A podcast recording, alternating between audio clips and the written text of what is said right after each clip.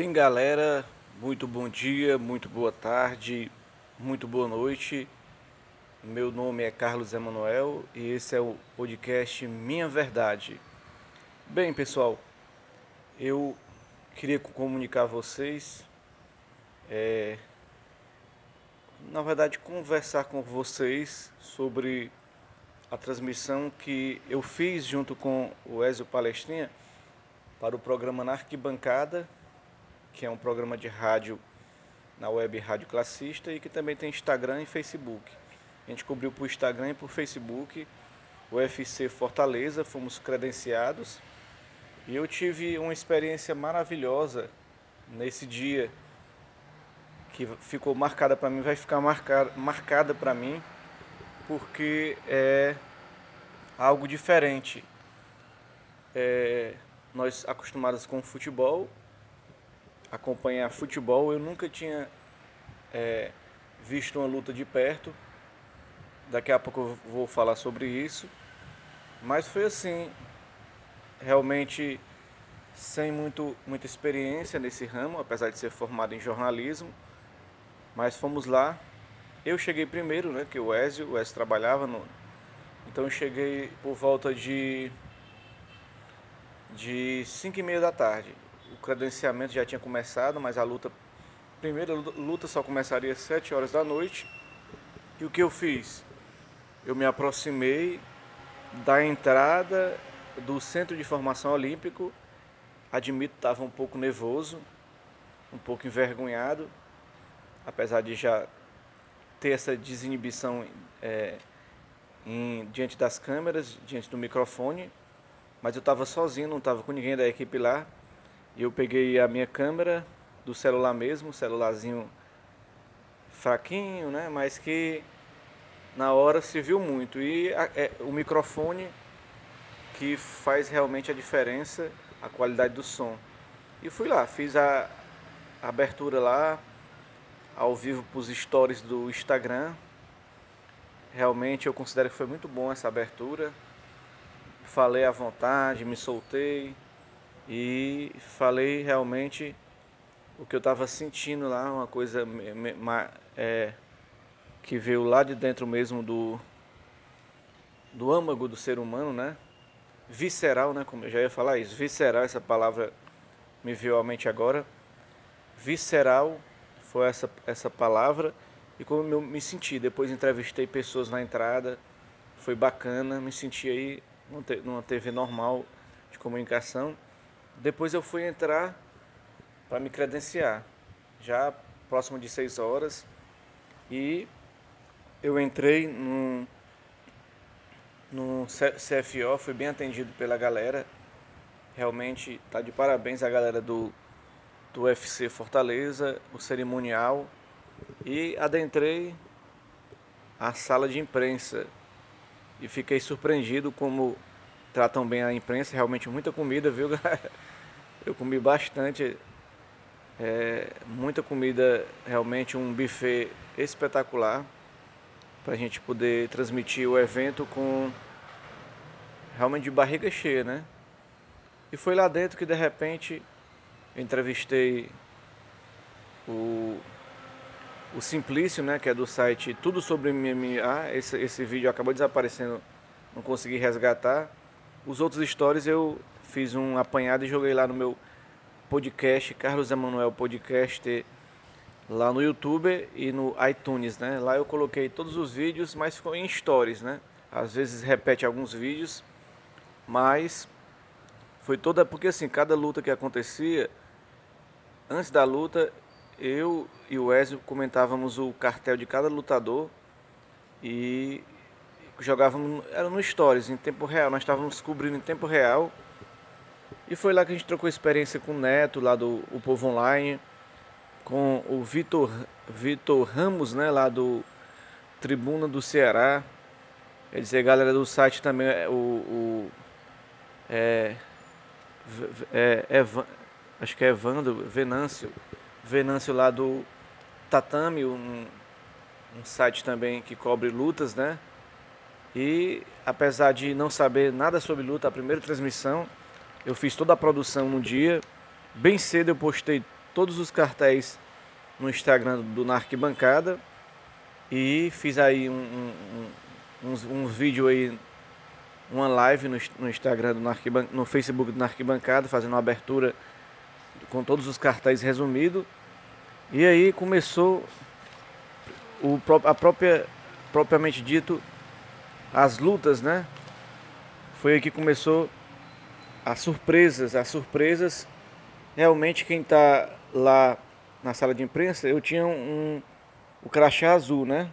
O crachá azul me dava direito a entrar no octógono para assistir na, na área VIP, na área premium, assistir a luta. Muito perto do, do octógono, né? Mas eu preferi, já que o Wesley não tinha esse acesso, meu outro companheiro de transmissão, eu preferi ficar lá com ele fazendo os stories, pegando as coletivas. Foi uma experiência magnífica das coletivas, né? Eu tenho que, tenho que falar sobre isso também. As coletivas de imprensa, onde os lutadores que terminavam e, e venciam iam direto lá para a sala de imprensa e nós gravamos, né? Junto com a galera. Tivemos aí o, o Marcos Maluco, quem gravou essa entrevista aí foi o Wesley Palestrino, eu estava nessa hora no octógono, né? E Teve outras lá, a, a, a Mara Romero Borella, que, que venceu a, a, brasileira, né? A Tayla Santos. Tivemos aí o cearense Thiago Pitbull, que venceu o Marcos Greenf, o PEN dos Estados Unidos. Eu admito que, apesar do, do cearense merecer, a luta ficou, em certos momentos, mais pro americano. O americano ganhou o segundo round, o brasileiro o primeiro, e no terceiro teve, um equilíbrio. E eu fiquei surpreso com, com esse resultado, né? Mas os juízes decidiram, né? O Júnior Albinho Baby brasileiro perdeu por Jairzinho Rosen Truck, Big Big Boy. O Big Boy chegou lá, a gente pegou umas coletivas dele, né? Não tivemos muito muita fala, mas pegamos a coletiva dele, o brasileiro que perdeu, né? O Júnior Albinho perdeu pro Jairzinho. Tivemos a, a derrota aí do, do, Ricardo Carcassinha no peso galo, que perdeu por Said Nurmagomedov, né? realmente foi uma derrota do brasileiro, né?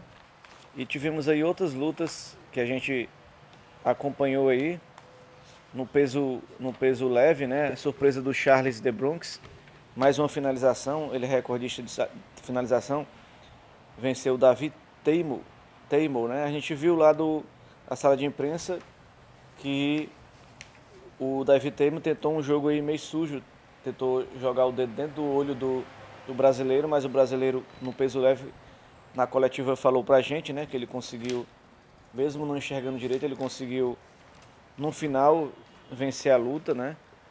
E temos, tivemos aí outras lutas aí no, na sequência, né? Que, que foram importantes aí no caso, né? Tivemos aí as lutas preliminares, né?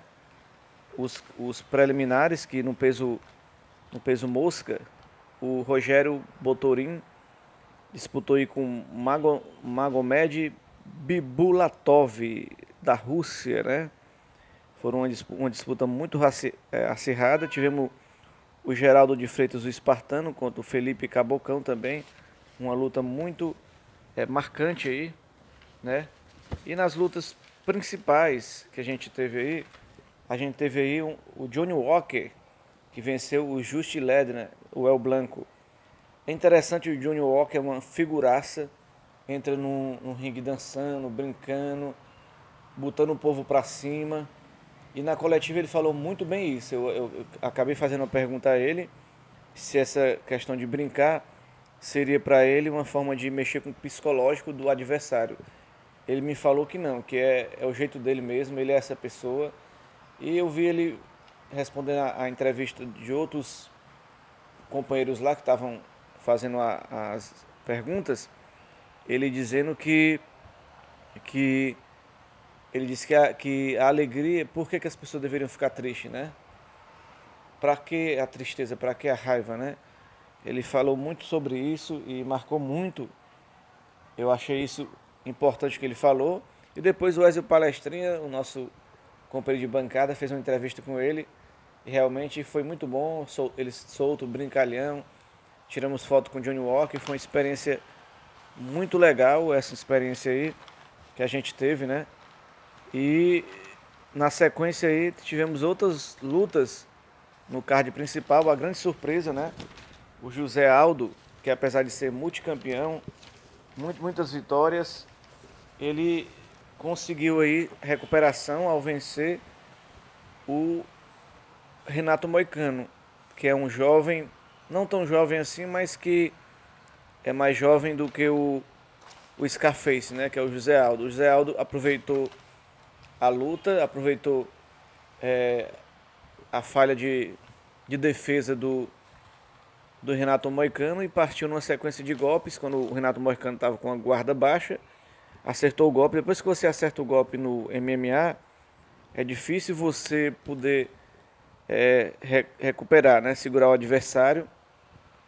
E foi aí ele aproveitou essa falha do essa falha do Renato Moicano e partiu para cima, né?